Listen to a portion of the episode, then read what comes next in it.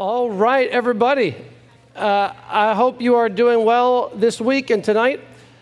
Uh, if you have a Bible with you, go ahead and turn with me to the book of Second Timothy and then your New Testament. Second Timothy comes just before Titus, Philemon, and Hebrews. Second Timothy. As you are turning there, a couple reasons why we picked Second Timothy. Number one, it's short. That's, that always helps. We weren't going to do a 40 chapter book right now at the end of the summer, but we've got uh, four chapters here in 2 Timothy. This is also, as you probably know, the Apostle Paul's very last letter before his death by execution, almost certainly under Nero in the mid 60s AD. And so this is really, people have called it Paul's last will and testament, his sort of last uh, statement to uh, Timothy. And so, I just, even as you get a chance to read this over the next few weeks, it, it is a moving letter because you really are reading a human being on the verge of death and entering the kingdom of heaven who knows his time is running short, writing to his uh, disciple Timothy, his protege in a sense. And uh, you get to hear the passions of Paul's heart spilling over in this letter. You get to hear what, what is Paul, uh, this is something I challenge you to do as you read this. Sit down with Second Timothy and just say, what is Paul What's on his mind repeatedly in his last letter? What is he repeating? What's he emphasizing? What is he drawing the most attention to? What are the kind of words and phrases he is most intense on focusing Timothy and our minds on? And you get to see what's at the, at the center of Paul's heart and life. And uh, it won't surprise you some of those things that we will be uncovering as we go through this letter. But it, it is a moving, passionate plea to Timothy. So th- think about this Paul's saying, okay, I'm about to depart. I've finished my course. I'm about to depart. And Paul knows the gospel is being left in the hands of people like Timothy, and so he is as urgent as possible to help and warn and encourage Timothy to be ready to take the baton, really, of the gospel as Paul goes on for, for Timothy and others, Titus and others, to be able to take that and to pass it on to other men who can teach others also. So, uh, Greg, can you give us a few introductory words? And we probably need to pray too. Yeah, why don't we pray and then we can do that? Yeah. Now, would you pray for us? And then, Greg, you can open us up. Sure. Heavenly Father, we're thankful uh, for this time to gather here and just uh, fellowship with other believers, uh, to be able to uh, have this food and to eat food and to fellowship over the food. And now we get to open your word. What a privilege it is to be able to do this uh, with your people. And Father, as we come to this uh, wonderful opening chapter, to this wonderful letter, I, I pray that you would help us to be attentive to your word, and I pray that you'd help us to apply your word uh, to our lives, uh, that we would be bold uh, and unashamed of uh, the gospel. And uh, we would do that relying upon your grace by the Holy Spirit. Uh, and I just pray that you would open our eyes, that we would behold wondrous things from this chapter because they are in this chapter. And I pray that we would be transformed by this chapter, by your word. And give us wisdom as we teach. Help us to be faithful to your word as Greg, Mark, and I teach from your word. And we pray this in Jesus' name. Amen. All right. Um, starting off, you know, Mark kind of already gave a decent introduction to this. Uh, some things I'm going to mention are very obvious, uh, but teaching high school, I find sometimes the obvious things are the things that are often missed. Um, so, again, obviously, this is a letter from Paul to Timothy.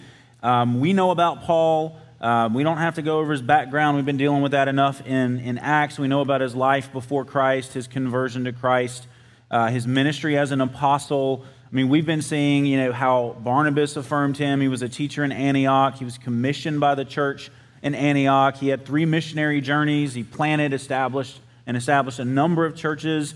Uh, Paul suffered greatly for the gospel, and that's actually going to come big time into play as we look through 2 Timothy, uh, his suffering for Christ. Uh, he fought hard for the integrity of the gospel. I mean, man, you cannot read anything from the Apostle Paul and, and somehow miss that the keeping the gospel as the gospel is and not changing the gospel, not diluting the gospel in any way is huge for the Apostle Paul. He wrote a bunch of letters, and as we'll see here, he, we know he is going to be executed uh, for his unflinching gospel witness. But a few things about Timothy. Uh, things you may already know, but if you've never studied this before and you're not familiar with Timothy, maybe this will be helpful just to give a little background. Uh, he was of a mixed heritage. He had a Jewish mother and a Gentile father. Uh, you see that in Acts chapter 16, verse 1, which we won't turn to. As we'll see in this book, his uh, mother and his grandmother both came to faith in Christ. Um, what's his connection to the Apostle Paul? Well, he was a disciple and a personal traveling companion of Paul. Uh, you can, you know, Paul mentions that here. Uh, you see Acts chapter 16, chapter 17, chapter 18, and chapter 20. Timothy is with Paul in Paul's ministry. Uh, he was with Paul in his first Roman imprisonment. Uh, mentioned Philippians 1, Colossians 1, Philemon 1. Um, and he received his spiritual gift uh, from Paul through the laying on of Paul's hands. In terms of like Timothy's ministry, again, some of this we're going to pick up on in this letter specifically. Uh, he was a steward of the gospel itself. Uh, Paul commends him to that. Uh, he had received some kind of special prophetic anointing for ministry, uh, and he was especially appointed by Paul to minister and oversee in various churches and situations. So, you know, 1 Timothy, 2 Timothy, and Titus are called the pastoral epistles because they deal with a lot of issues in the church that leadership in the church has to deal with. Timothy, it, it may or may not have actually been a pastor or an elder, more kind of like a special delegate uh, who was like ministering on behalf of Paul so that the local leadership and the local churches could be what they need to be.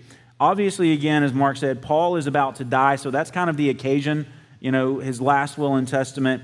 Uh, there's four, kind of, if you want to say four purposes, you could go more than this for sure. Uh, but four things to kind of keep in mind what, what is going on in 2 Timothy, what is Paul aiming at. Um, you know, if you want to write these down, that's great. Uh, number one, one purpose of this, this letter is that we remain faithful to the gospel. You know, obviously to Timothy, but also this was intended for the churches to read as well. It's not just Timothy to the exclusion of everyone else. So remain faithful to the gospel. Number two, train the next generation of church leadership. Number three, prepare for difficulty and suffering for the gospel. Prepare for difficulty and suffering for the gospel. Um, and number four, proclaim the word of God without fail. Um, and again, there's more we could say, and you know, than that probably. But um, again, mid 60s, uh, Timothy is in the church at Ephesus.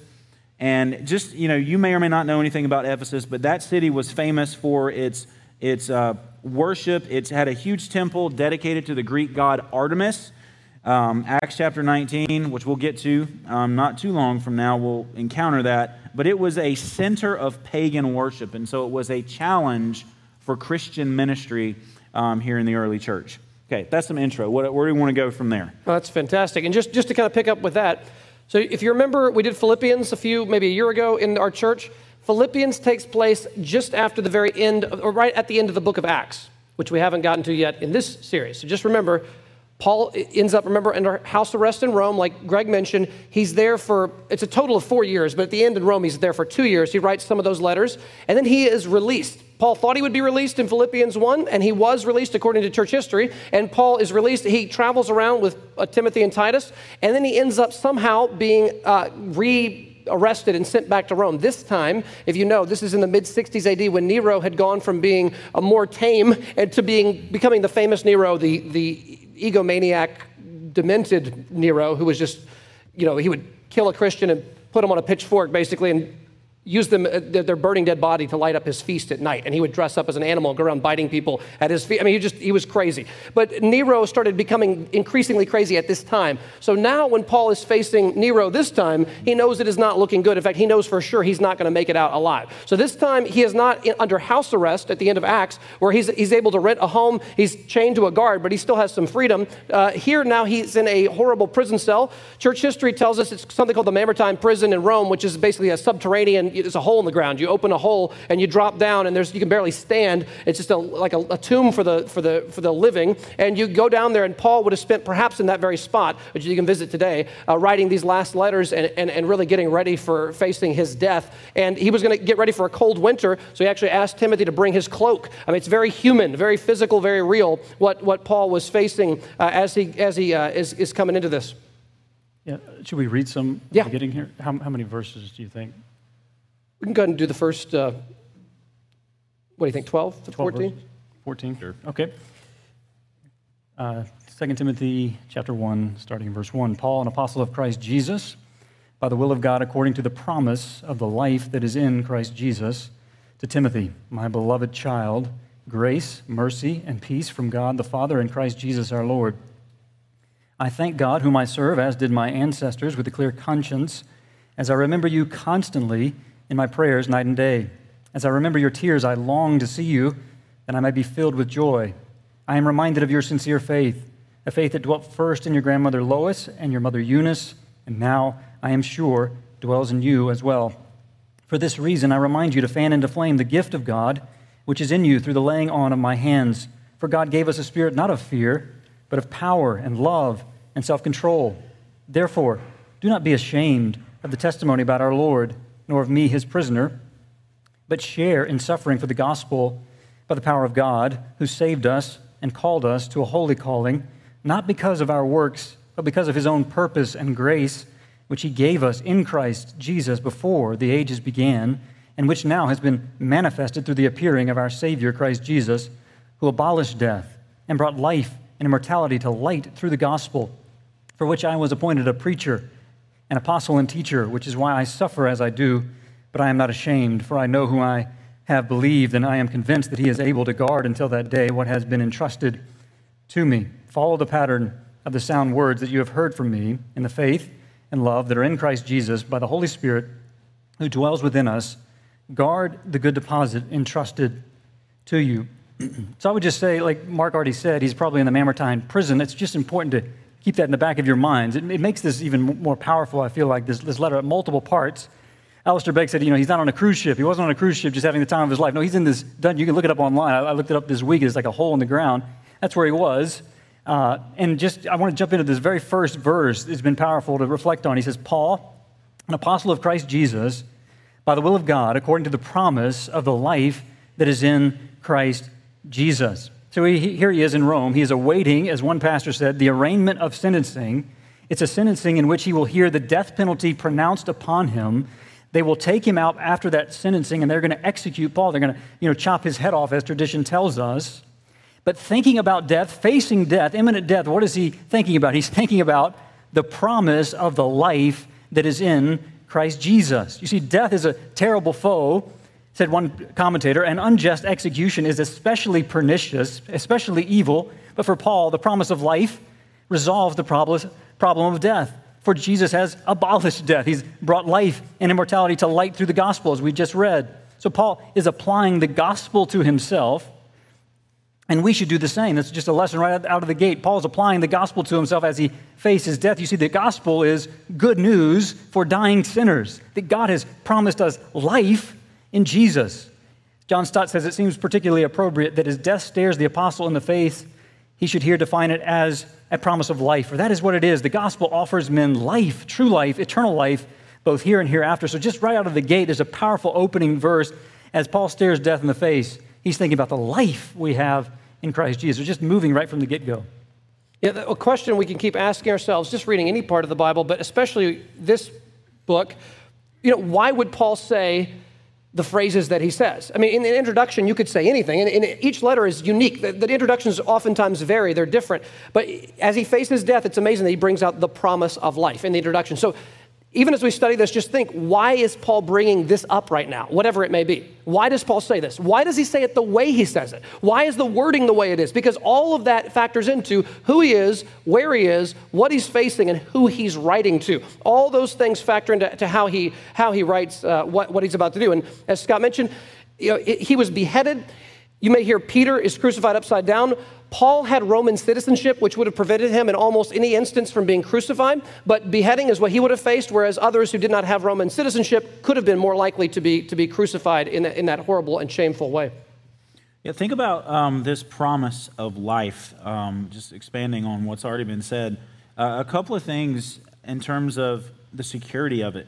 Um, and you think about how do you know if you're a believer that this is a, a, promise that God will keep, a promise that you can bank your hope on um, today and tomorrow and when the unexpected disaster comes. Um, it's two things, or three things actually. It's a promise sealed um, by the life of Christ. You know, you think it's promise of life, the, the perfect life of Jesus. God had a requirement of perfect obedience. Jesus met that for us. Um, God had a requirement of death as the penalty of sin. Guess what? Jesus met that requirement too. Um, it's a promise that's sealed by his resurrection. I mean, you think about it. He lived the life we should have lived. Died the death we deserve to die. Both of those get credited to us. Then he rises from the dead, never to die again, so that through faith in him, that unbreakable eternal life that he now has, because, you know, Paul says Christ, having died, will never die again. So when we believe in him, we benefit from his work, we start to live by his life, and he did all that for us. And we say, by the promise of the life that is in Christ Jesus, recognize that if you've put your faith in Jesus, that promise is absolutely sure. There's nothing that can break it, there's nothing that can undo it, there's nothing that can weaken it, because everything has been done by Jesus and his work is perfect, it's been accepted. Um, other places were held by him, were held by the Father. So, this is a, a promise that you can bank everything on. So, keep that in mind uh, when suffering comes, the life that God says you have now, and the life that He's going to give you, it's real and you will get it. Just to think here, you know, People listen to podcasts with celebrity interviews. People will go online and watch celebrities talk about all kinds of things. Uh, you look at the rich and the famous and all these different things that are all over the place. What you will find if you listen to any of those interviews is you will find all kinds of things talked about, things that probably often shouldn't be talked about. You'll hear all kinds of things talked about. What you will not hear talked about is how to prepare to face death. That won't be talked about. I don't care how rich or how famous someone is, everyone has to actually face their own mortality. And as Culturally, this, I've heard someone say this may be the last taboo in our culture. You know, everything else is, you know, we, we could talk about anything in our culture. People won't blush at anything. But you bring up the topic of mortality, and people want to turn the conversation to something else because we can't face it. We can't think about it. We can't be alone for 30 seconds in an elevator without our phone to distract us from, the, from just being stuck thinking about something that uh, unstoppable in front of us. And so, if we want answers to questions that are of most importance to our life, the most important important thing is not how to make a bunch of money. It's not how to be successful. It's not how to have a great job or career. It's not how to have a great marriage. I mean, those things may matter in some regard, but what really matters is how we live in such a way that we can face death with a clear conscience, with confidence in God, and with joy in the resurrection of Jesus. What, what, show me where in the world you can get something that invaluable. I, I, don't care how much money you have. Do you know how to face death? And here, this letter is invaluable because this letter is showing the greatest Christian who ever lived, the Apostle Paul, showing us discipling us, discipling Timothy, how we ourselves can face our immortality and can face it with confidence, can face it with joy, can face it with no sense of despair. And so uh, you'll read sometimes non Christians on their deathbeds and things that are said, and it's depressing and horrifying. And, here Paul is saying, I've fought the good fight, I've finished the race, I've kept my faith.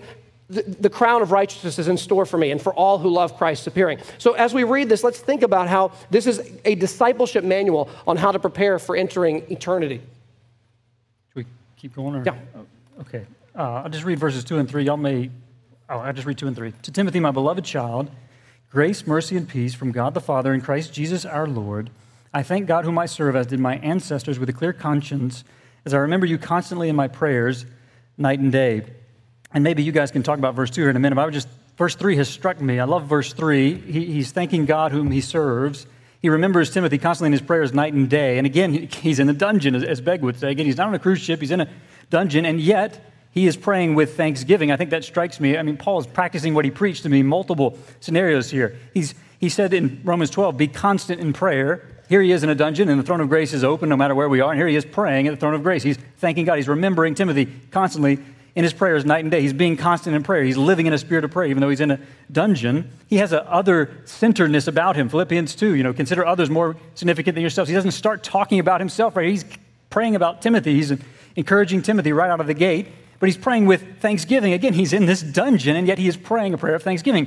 Thanksgiving in our prayers should never be out of season. I, I, think I'm borrowing that from somebody, but Thanksgiving should never be out of season in our, in our prayers. There's always something to be thankful for, but he is specifically thankful for Timothy. He's remembering Timothy in his prayers constantly, night and day.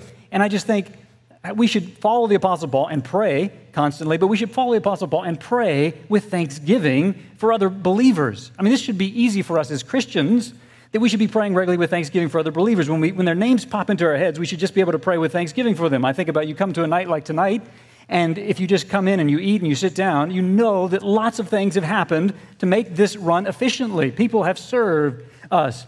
And you think about the food. Wes and Holly have done all, all these work week in and week out. When you think of Wes and Holly's names, even tonight, Just give thanks to God for them. They serve selflessly in our church. It should be easy to give thanks to God for the people in our church. I think Ian is up there and all the stuff he does, he's running around here all the time. He's getting everything ready. And he, you think about Ian and Aaron, you should give thanks to God for them, for the ways they serve our church. And you go on and on. It should be easy for us to, to give thanks for others. And I think what an encouragement this must have been for Timothy. I can just see him repeating, reading that on repeat, verse 3, just thinking, wow, Paul is praying for me. I mean, the, the encouragement we can give to others by telling them that we're praying for them and telling them specific reasons why we are thankful to God for them. I just think it will have powerful encouragement in our church and such an easy way to encourage others. Yeah, wow, good stuff, man. Um, I want to go back to verse 2 real quick, and kind of in, in light of encouraging um, and also, you know, what we need to hear from others, what we need to know God um, and His intention toward us. He says, Grace, mercy, and peace uh, from God our Father and Christ Jesus our Lord. We know what grace is. Uh, I hope we do. It's undeserved, unearned favor from God. Um, there's another way that we understand grace that we'll look at in chapter 2, but I want to focus on that word mercy. Because um, again, that the idea of mercy is going to come into play throughout the whole of this letter. Um, you know, a lot of times we might think of mercy, you know, you might have heard this phrase before, you know, grace is uh, getting what, was going them. You got grace, mercy, and justice. Justice is getting what you deserve um, grace is getting what you don't deserve. Mercy is not getting what you deserve. And I've, heard that before, uh, but when you actually dig into what the term mercy means, that's not the best definition for mercy. Mercy actually um, refers to help given to helpless people. You think of mercy ministries. It's you don't go out to, to help people in need and say, "Well, I'm not giving what you deserve, giving you what you deserve." You're helping them. Uh, mercy, in that sense, assumes the need of the one receiving it and assumes the ability to meet that need on the one giving it. So when we think of God being merciful, um, think about 2 Timothy. Timothy is in difficult situations. He's going to face suffering. Um, and when we face suffering, when we face hard times, you know, we will quickly discover that we don't personally have the resources to bear up under that. We just don't have the strength. We don't have the endurance. We don't have the mental strength. We don't have the resources that we need, but God does. God has everything we need to endure whatever situations we go through. So when we think of asking for mercy, think about this God has infinite divine resources at his disposal to share with us in whatever situation we face. Now, that's not necessarily earthly things, earthly props like money or health or, or you know, stuff like that but internal things, strength to continue trusting Him. Because what's more important? That you, you have it more comfortably materially or physically, or that your faith stays strong and you don't turn away from God. So, God has infinite resources for us so that when we face struggling in life, difficulty, persecution, whatever it may be, God has what we need you know, it, it's, it's really cliched. You've heard the phrase, you know, God's not going to give you more than you can handle. No, He'll never give you more than He can handle, okay? It's, it might be, a, you know, we don't want to groan too much, but that's true.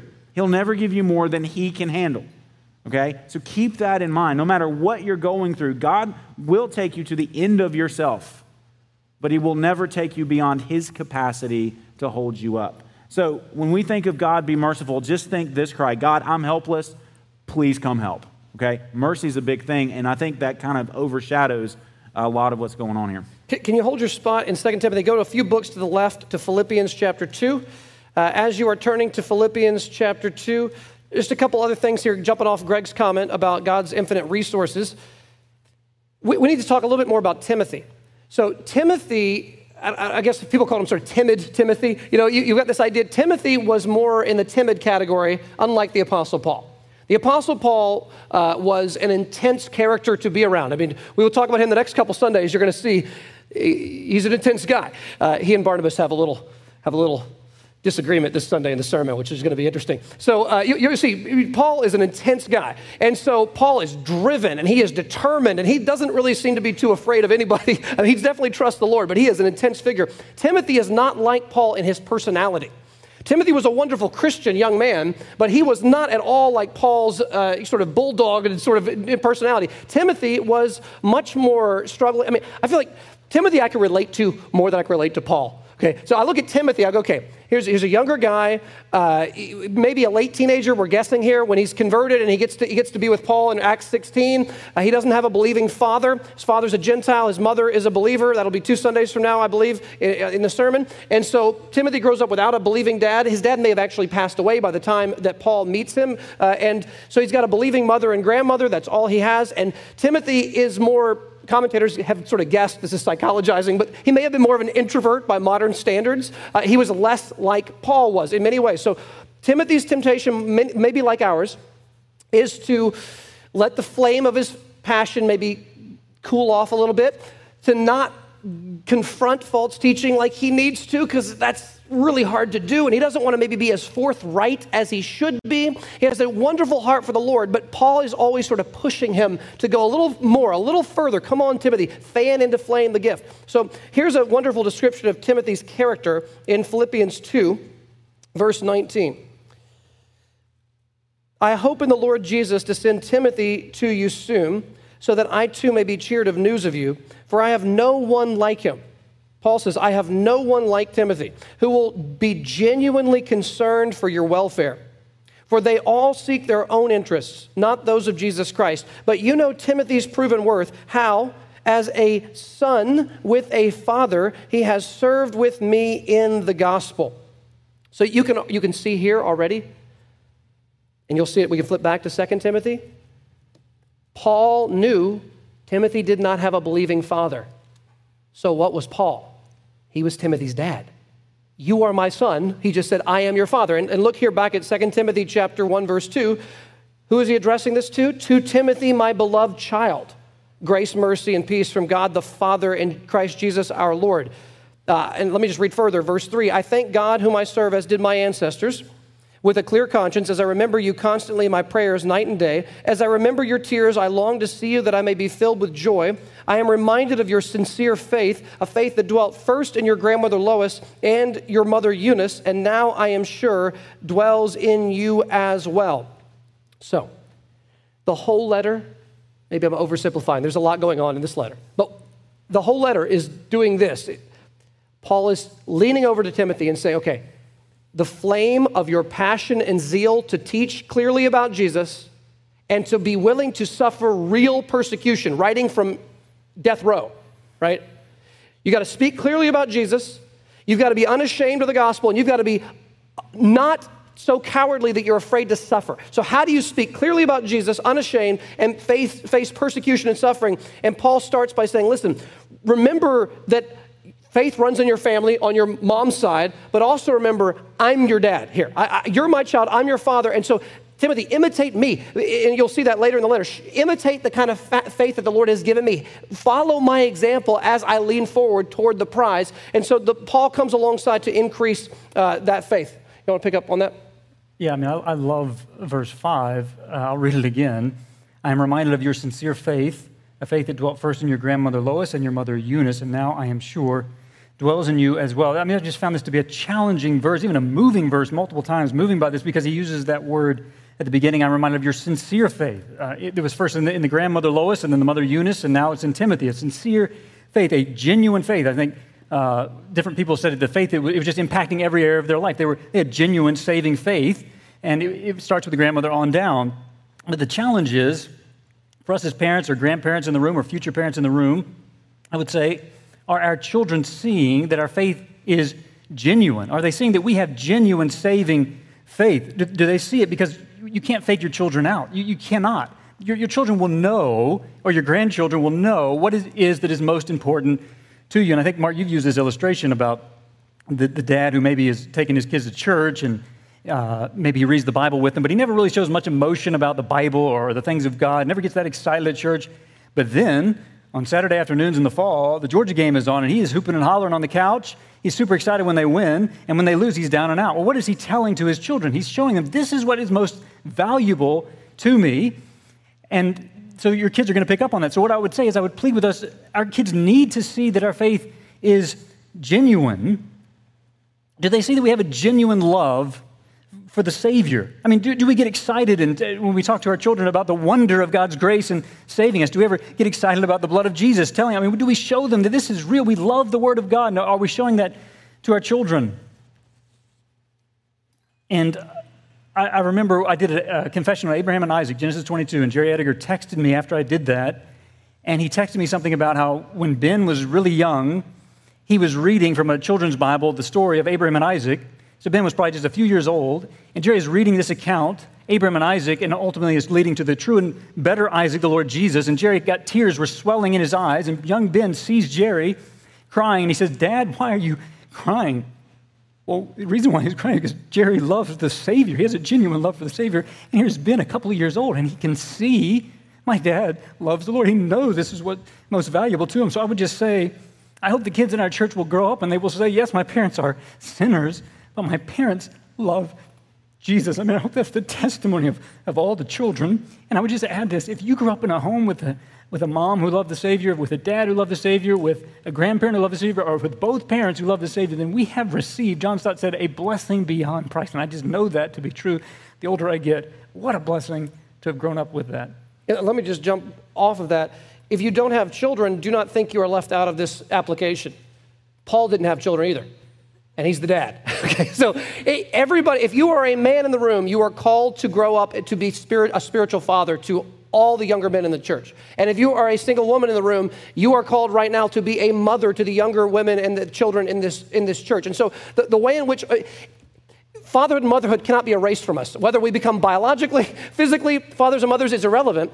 Paul is considering himself a father in the church. And if you are a man or a woman, you are called to be a father or a mother to younger people. And so always be thinking that there's a lot of Timothys running around, right? And they need discipling, they need conversation, they need someone interested in their life, they need someone asking them questions about their day, they need someone who's leaning in when they're talking rather than glazing over when they're talking. They need people who are interested, who care, who are actually there and present in some way. And listen, we all have different schedules, we all have different levels of availability, we all feel like we really don't have any availability, right? That's the way we feel right now. But we, we need to try to carve out areas and spaces where we can build these relationships and pour into younger people at our church and older people as well to be poured in by uh, older fathers and mothers. Remember, Paul will say things like that in, in 1 Timothy about how he'll say, uh, you know, do not rebuke an older man, but encourage him as you would a father. Younger men, treat them as brothers in the church. Older women as mothers. Younger women as sisters in all purity. So Paul's saying, think of this as a massive family, and we get to all play some small part,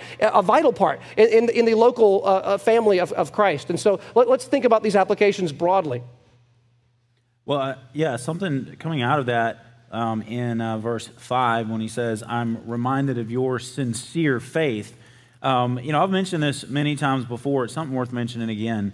Uh, be verbal uh, with your affirmations of how you see God working and your fellow Christians in your church, your, your church family. Um, it goes so far to, um, to, to point out when you see God doing something in somebody, like, you know, just a hunger for the word. It's like, man, I can see you're hungry for the word. You know, that's encouraging to me, making, making me want to read the word more. It's like, you know, I, appreciate your freedom of just talking about Christ or, or something like that. Or, you know, I saw you serving this person, you know, and I just want to say, man, that was, that was, you know, I know God was pleased by that. Um, and, you know, that was awesome that you did it. Take, take the initiative, take, look for opportunities to affirm how God is working in other believers. God uses that to bring encouragement um, in so many ways. Because, you know, again, if you're like me, um, I can be my own worst critic, um, and I tend to have more doubt about me than other people would. Um, and so it does me good, and I know I'm probably not the only one. It'll do you good to hear from other people hey, I see God working in you. Because sometimes we need to hear that from other people. Um, you know, the illustration of, you know, we've heard this too, of, of a fire and an ember.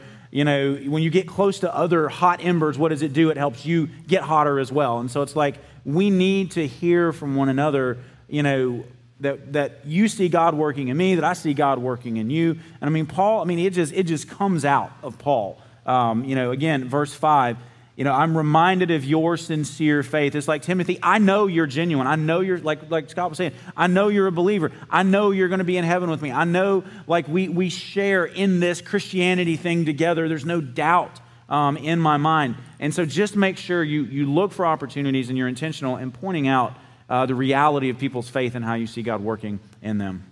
Okay, uh, we're going to move into verses six through eight, with which uh, John Piper argues he thinks this is just almost a central thesis statement of the whole book. And I think, he, I think he's correct here. So 6 through 8 is central to the entire book, not just this chapter. Let me read that for us 2 Timothy 1 6.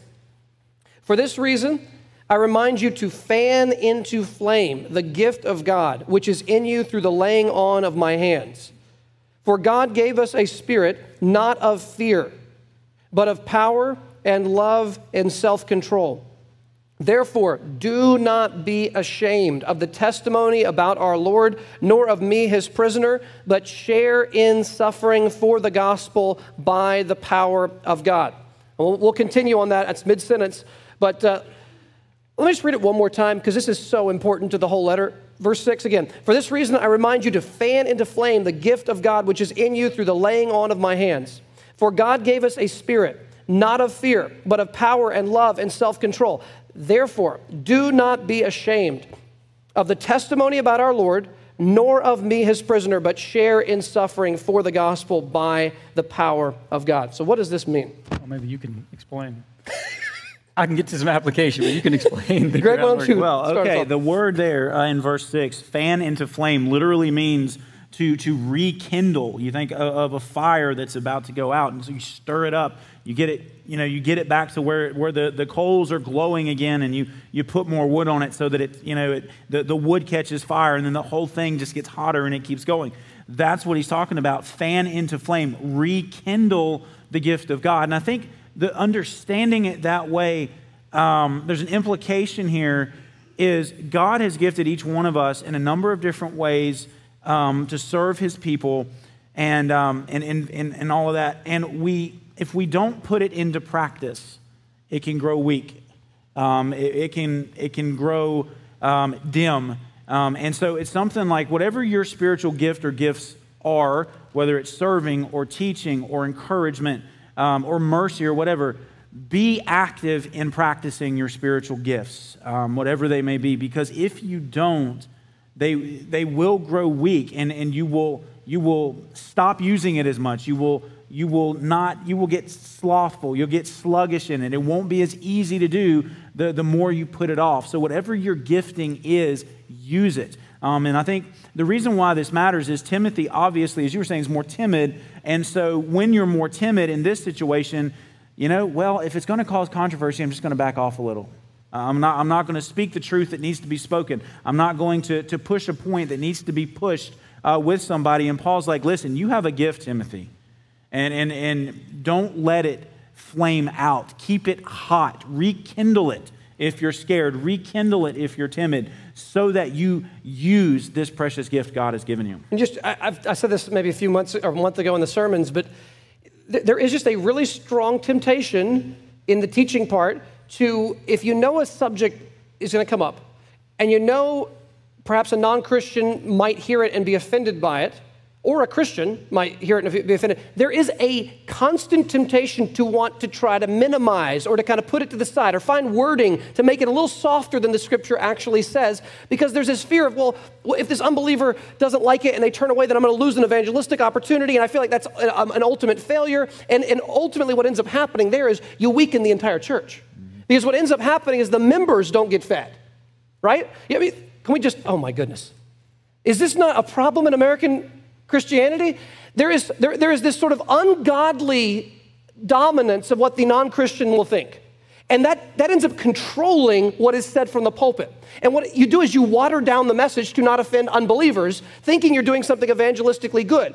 And what you end up doing in the long run is you don't feed Christians the actual meat of the word. And so over time, your church becomes a bunch of Christians who don't have a lot of muscle. They don't have a lot of they don't have a lot of strength. They don't have a lot of discernment. They don't really know how to deal with the cultural hot button issues at all because they've never been taught on them from the pulpit. And so uh, the Christian you'll end up in a small group where half the think super ungodly things and others kind of think solid things and no one quite knows what to believe. And we, we have to be careful of idolizing what the world thinks about what we say as if that should have control over what we say when what we should be concerned about, number one, is telling the truth God told us to tell, which is His Word, unvarnished, unedited, what God said is what we must speak, and then we need to feed it to God's people. And God's true people will always respond ultimately positively to God's true Word, taught correctly. And God's people will grow, and their faith will strengthen, their muscle will grow, and over time, they will become more discerning, more godly, more holy, more humble, more happy in their faith, and better, guess what?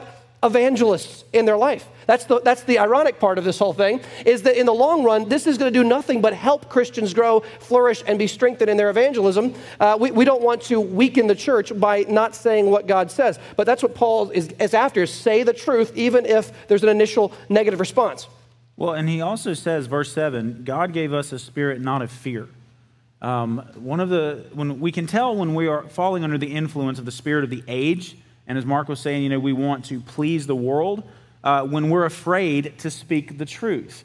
And what Paul is telling Timothy, listen, um, by the Holy Spirit, you have a spirit that's not should not be marked by fear. And if we care more about what the world says than what God says, if we care more about the world's approval than God's approval, then guess what? We are being controlled by a spirit of fear. Um, I mean, we've mentioned this already, but it's something that go, I think is worth mentioning again. The Southern Baptist Convention, what was one of the phrases that kept coming out at the convention recently? Well, the world is watching us. The world is watching us. It doesn't matter what the world thinks, it matters what God thinks. But the problem is, so many people, well, we don't want to look mean. We don't want to look this. We want the world to look at us and say, wow, you look so nice and pretty and handsome, and look at how great you are. They want the, we want the world's approval. And that's the problem. But if we understand God has not given us a spirit of fear, meaning we don't fear men, we fear God. Don't, you know, what did Jesus say? Don't fear him who can kill the body but cannot kill the soul. Rather, fear him who can destroy both soul and body in hell. If we're fearing God, then yeah, we'll do our best to be kind and gracious and clear and not antagonistic as much as possible. But if the world gets upset, the world gets upset. We're more concerned with truth than we are with the world's approval. Because the world needs the truth. Sometimes the thing people need the most is the thing they want the least. So we got to give it to them no matter what. No, that's true. Yeah, I'm just going back to what Greg had said earlier about sort of the application point uh, in terms of the gift. I mean, y'all are hitting it exactly what Paul is telling Timothy right here to be bold. But I think there's a special application from this command to Timothy, certainly, which y'all are getting out. But the principle applies to all Christians because every Christian has received ministry gifts, and the same Spirit says R. Kent Hughes. And John Stott said, all God's gifts, natural and spiritual, need to be developed and used. Our Lord's parables of the talents illustrate clearly the duty of service, the reward of faithfulness, and the danger of sloth. So we want to be using our gifts. When the thing is, what is our what is the gift that God has given to me? Well, sometimes we may know that. We may have an ability, we may know we have an ability, we have desire to use it, and it just comes naturally. But other times we don't know what gift we have. And I don't want to embarrass Grant Crane, but I'm just going to mention Grant, uh, who's sitting over here. Uh, that he, when he became a Christian, it was a wonderful time. That's uh, over four years ago, I think now, where Hannah, Grant, and Jose became Christians all within a few months. But those of us who were around Grant began to realize that this, this guy's got a, got a gift to communicate clearly and concisely and powerfully the Word of God. He could teach and he would tell stories and he would remember the stories and he would apply this truth. So we're, we're seeing this giftedness. Well, we, we approached, some of us, I think, went to Grant and just said, Grant, uh, you, you've got this gift. Well, Grant didn't even know he had the gift. And then when we told him, he didn't believe us. He didn't believe that he had the gift. So it took multiple people over a long period of time to finally convince Grant. Now he's finally convinced. It took a long time. And he's got this gift. But so people may not realize they have a gift. And, and as dad would say, our gifts are not primarily for us, our gifts are for other people. We will benefit from our gifts. But if we are not using our gifts, we're robbing the body. We're, we're, robbing the body. So I would say if you see people with giftedness, we need to be looking for evidences of grace. And Jerry Edgar does this as well as anybody. Look for evidences of grace and the people of our church, and then when you see it, point it out to them. Say, God has given you the gift of service. Like I remember in here talking to Jerry one time, and Seth Blevins was here, new at our church, and he was up picking up chairs, and Jerry just turned to me in mid conversation. Look at Seth, he doesn't have to think about it. He's just serving. He's just serving. He saw this, and I tried to tell Seth later, but if we see giftedness in people, we want to tell them. This is evidence of grace in your life, and you need to fan that into flame. You need to use, use that gift. So we should be on the lookout and help people see their gifts. Yes, and just this isn't really from the text, so just footnoting a thought here. Just there are also wonderful examples where you maybe you say, I don't really think I have the gift of blank. Maybe you don't think you have a particular gift, like maybe it is service. You don't go, that's maybe not my go-to thing, service.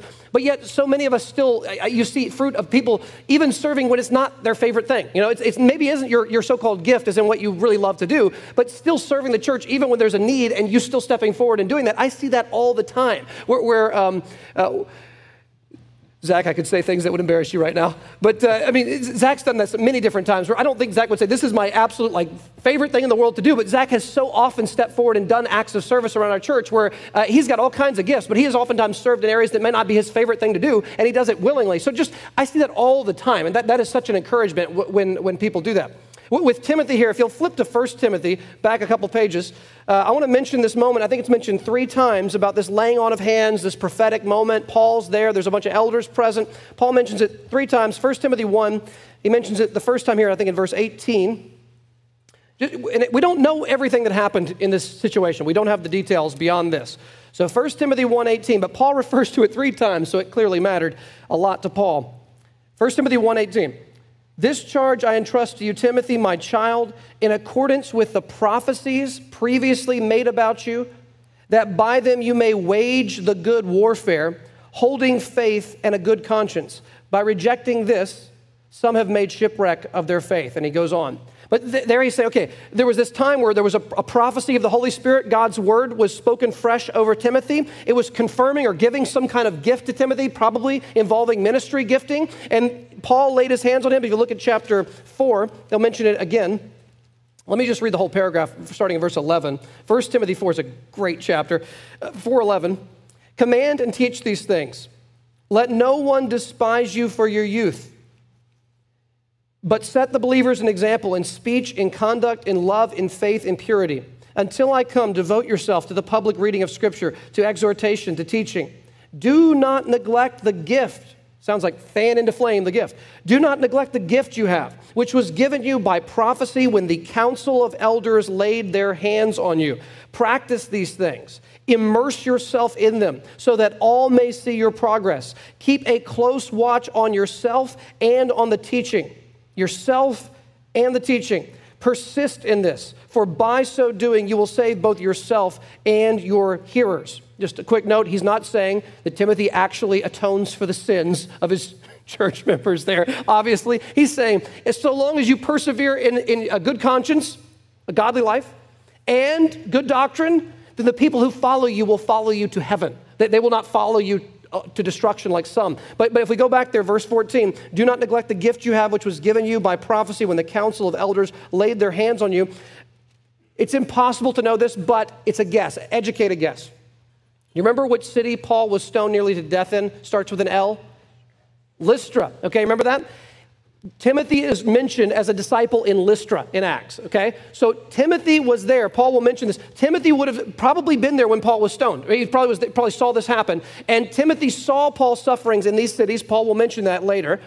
And Timothy's converted. The guess is Timothy was probably had those elders lay hands on them from the church in Lystra. And that's just a guess. There were elders had just been appointed in the church in Lystra right there at that time. And where does Timothy depart from? He departs from the church in Lystra. So very likely at the initial departing, that's when the elders of the church, these new Christian elders, so they hadn't been Christians for very long, they put their hands on Timothy. Paul puts his hands on Timothy, and the Holy Spirit speaks a prophetic word over Timothy, something about his future gifting and his perhaps about his teaching and courage and those kinds of things. Paul prays over him or speaks over him, and they, they commission Timothy, and Paul keeps referring back, I think, to bolster his courage. Timothy, I know you're young, but think about all the old guys who got around you and put their hands on you, including me, and think about how the Holy Spirit spoke with a prophetic word. God is behind you, Timothy. These, these men, these elders approve of this. They endorse you in this ministry. I myself put my hands on you. I'm behind you. I'm your dad. I'm also your, your leader. I'm, my hands are on you. We support you. We, we, we know the Lord is with you.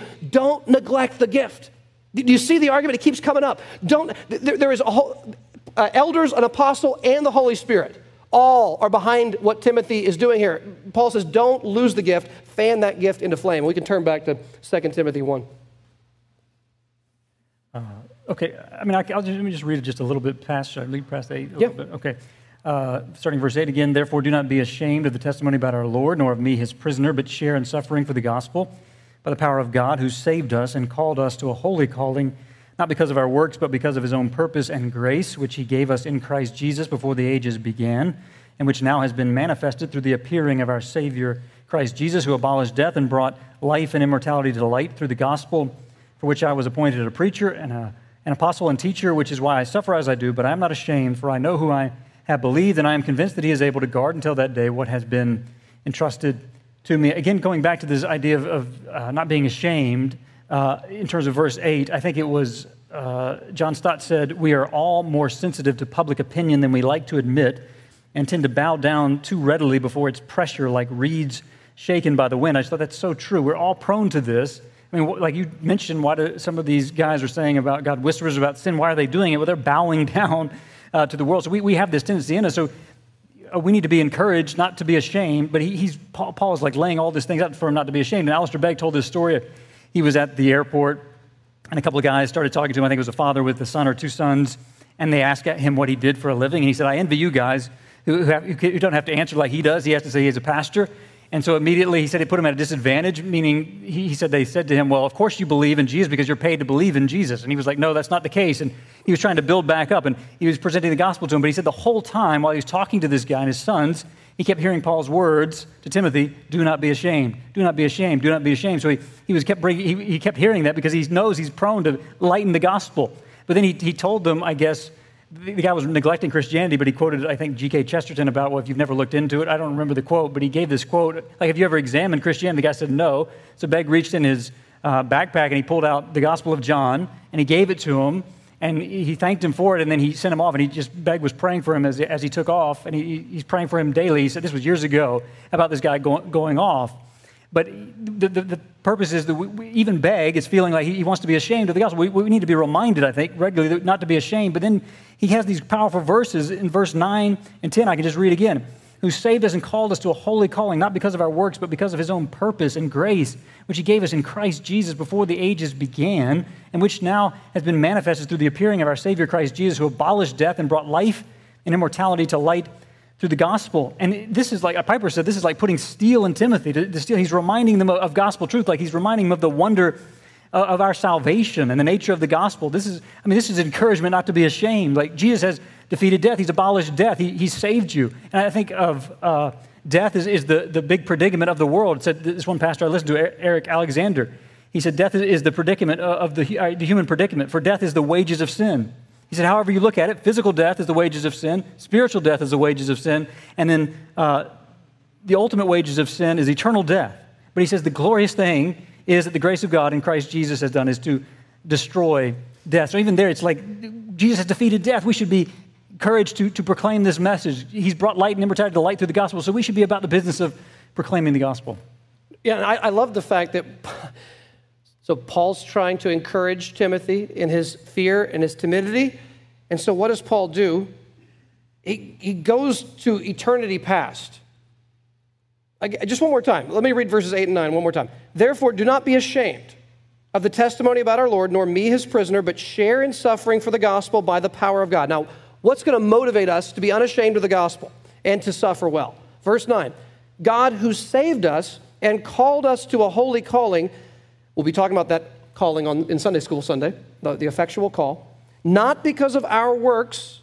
He doesn't say, but because of your faith, Timothy, which, you know, it would make sense. Because, not because of works, but because of faith. But then that would make it all rest on Timothy, wouldn't it? Which would put him back in the fear, fear position of like, well, what if I mess up? But God goes, no, no, no. I mean, Paul says, no, no, no.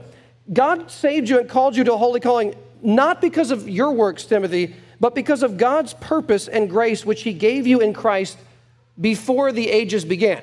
So Paul goes predestination, doctrine of election, to help a cowardly pastor not be afraid. You know, I, I, have loved you with an everlasting love, said the Lord. Well, I've heard someone say the best argument that God's love for you will never end is that for the elect, it never began. God's love for you is never going to end because his love for you never began. In eternity past, he chose you in Christ. He gave you his calling. He gave you his, according to his own purpose, he gave you the grace of salvation in Christ before you existed in the world. God chose you to be saved before you were alive, before the world existed, before time existed, before angels had been created, God chose you by name to be saved in Christ. That word purpose there shows up repeatedly in Paul, like in Romans 8, same word, Romans 8 28. We know the verse. We know, we know that for, uh, for those who love God, all things work together for good. Those who have been called according to his purpose. Same language as here. Romans 9 11 uses the same kind of language there. That God chose Jacob over Esau according to the purpose of his election. Or Ephesians 1, uh, according to the purpose of election. Same thing. So here, what does Paul do? Paul goes to predestination and says, listen, if you want courage, if you want steel in your spine, if you want to be able to be forthright with the gospel and unashamed and unafraid, Know that God, apart from anything you've ever done, apart from works, God chose you in Christ for salvation, and He's given you grace and eternity. That will give you steel in your spine because what can anyone do to you? It's like Romans 8 again. Who will bring any charge against God's elect? It is God who justifies, who is to condemn. Christ Jesus died, he's been raised, he's at the right hand of the Father interceding. Who can possibly ruin this plan? Who can ultimately be against you? The answer is no one. God has safely put you within Christ. And so he goes all the way back to that doctrine in order to help us with our, our, our courage situation. Um, I'm going to sum that up just a, a little bit. Hopefully, this is helpful. Like sometimes uh, when we come to something like this, like I, I really try to like find like a catchy phrase or something and it, it try to have a ring to it. And so maybe maybe this will this will be helpful. But what God planned in eternity, Christ accomplished in history so that we in the present might have hope because of the gospel. I mean, you can unpack that. What God planned in eternity, Christ accomplished in history so that we now in the present might have hope through the gospel. Um, and again, it's just packing that, that in that God had a plan before time that actually came about in time, uh, which he, he every, every single detail of his plan came about just the way he planned it. Um, in, in no way did God have to go to a, you know, a, a plan B with Jesus and be like, well, I thought Jesus was going to do this, but somehow, nope, now we got to do this. Nothing of what Christ did while he was on this earth failed in any way to accomplish what had been planned. And that's what Paul says in verse 10, which has now been manifested through the appearing of our Savior, Christ Jesus. And then, you know, who abolished death and brought life and immortality to light through the gospel. So, how do we encounter God's eternal plan that Christ accomplished in history? The gospel. I mean, it, it's so amazing, like how our lives connect with what God has planned and what Christ has done. It all comes together in the message of the gospel, which has to be preached, which has to be verbally spoken, because that's what Paul says in verse 11, for which I was appointed, what? A preacher, an apostle, and teacher. So, like, the gospel has to be verbally shared. Like, you know, was it the, the very badly attributed quote to St. Francis of Assisi? Um, you know, preach the, gospel. preach the gospel always, you use words if necessary. Like, number one, just on the face of it, that is a, a patently unbiblical statement. Um, you know, Paul was not killed because he believed in Jesus. He was killed because he wouldn't stop preaching Jesus. Okay, there's a big difference there. Um, but also, St. Francis of Assisi, if you know anything about him, he wouldn't have agreed with that statement he would have had a big problem with it because he was a preacher. Um, and so he believed in, in speaking truth. But all that we're looking at, like, and you know, that's why we're such a word centered people. Like, we're, we're not about trying to foster emotions, we're not about trying to put on a, a show and all of that because God reveals himself, reveals his power, reveals his purpose, reveals salvation, reveals everything we need in a book. And so we read a book and we study a book. But if we know him, and we have eyes to see, it's not just a book, it's glory, it's beauty, it's power, it's life, because God's there. Anyway. That's good. Um, we just got a couple minutes left, Scott. Uh, just one, one quick thing from, from John Stott. I read this years ago. I've never sort of forgotten it uh, about death. He said, uh, Physical death is no longer the grim ogre it once seemed to us, but for Christian believers, death is simply falling asleep in Christ. It is, in fact, a positive gain. It is the gateway to being with Christ, which is far better. But then he said this, which now, every time I see like RIP, rest in peace, I always think of this quote. He said, The proper epitaph to write for a Christian believer is not a dismal and uncertain petition, RIP, rest in peace, but a joyful and certain CAD, Christ abolished death. I mean, it's just stamped in me. Christ abolished death. What wonderful news that is. That's fantastic. So let's wrap up here. These last couple uh, verses here. Look again at uh, verses 9 through 12 who saved us and called us to a holy calling, not because of our works, but because of his own purpose and grace, which he gave us in Christ Jesus before the ages began, and which now has been manifested through the appearing of our Savior, Jesus, Christ Jesus, who abolished death and brought life, same word from verse 1, promise of life, brought uh, abolished death and brought life and immortality to light through the gospel, which is why I was appointed a preacher, an apostle, and teacher, which is why I suffer as I do, but I am not ashamed. For I know whom I have believed, and I am convinced that he is able to guard until that day what has been entrusted to me. So, as Paul again looks at the gospel, what does he see? He sees fundamentally Jesus' defeat of death and bringing life and immortality to light through the gospel. Paul could have summarized the gospel in a hundred ways. He picks those factors because he himself is facing mortality. He's facing his death, and so he talks about Christ who defeated death and brought life and immortality to light through the gospel. Greg, would you pray for us? Yeah. Our Heavenly Father, we thank you, Lord, for these verses that we have been able to study. Um, wow, there's, there's so much here, uh, Lord, so much more we could even camp out on. But God, we are thankful, Lord, for the faith that is in this room. God, I know I can say, as, as Paul said to Timothy, Lord, I can see and testify of the sincere faith of so many in this room. Um, and Lord, it rejoices my heart that we share this hope in this Savior, Jesus Christ, uh, who's who you planned to send from before the beginning of everything, uh, who came into this, this world and accomplished everything necessary for us to be saved, to be made right with you. Uh, Lord, who, who, because He's done that, you give us strength through the Holy Spirit. You give us courage to not be afraid. Um, Lord, help us in light of all of this to, to be that spiritual father, that spiritual mother, that spiritual brother or sister to one another that we all need. Uh, Lord, may we be quick to point out evidences of grace um, and, and pray earnestly for one another, Lord, that we would persevere, that we would be unashamed of Christ, uh, God, and so much more. Uh, but Lord, we thank you that uh, we were able to take this time to consider what we did. And God, we pray that you would, by the Spirit, multiply this word and this truth in our lives. God, that we would, it would bear fruit in us and through us uh, to your glory and the furtherance of the gospel. And we pray this in Jesus' name. Amen. Amen. Thank you all again. Is there any food left? There's still some food left if you want some more, or if you want to take home a box, and uh, hopefully see you guys next week.